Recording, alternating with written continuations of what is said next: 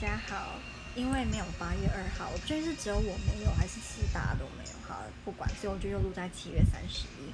那我想跟大家分享两件事情，希望可以分享得完。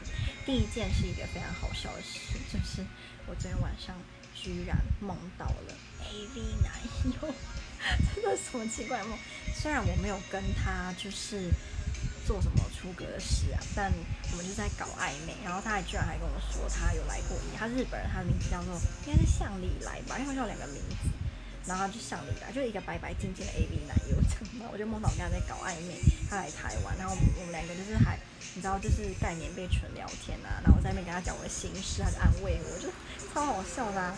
然后第二件事就是我今天开始教另外一个成人妹妹，他好像四十几岁吧。结果他的英文程度比我里面的中班小朋友四岁小朋友还要差哎、欸，整个傻眼，我该怎么办才好？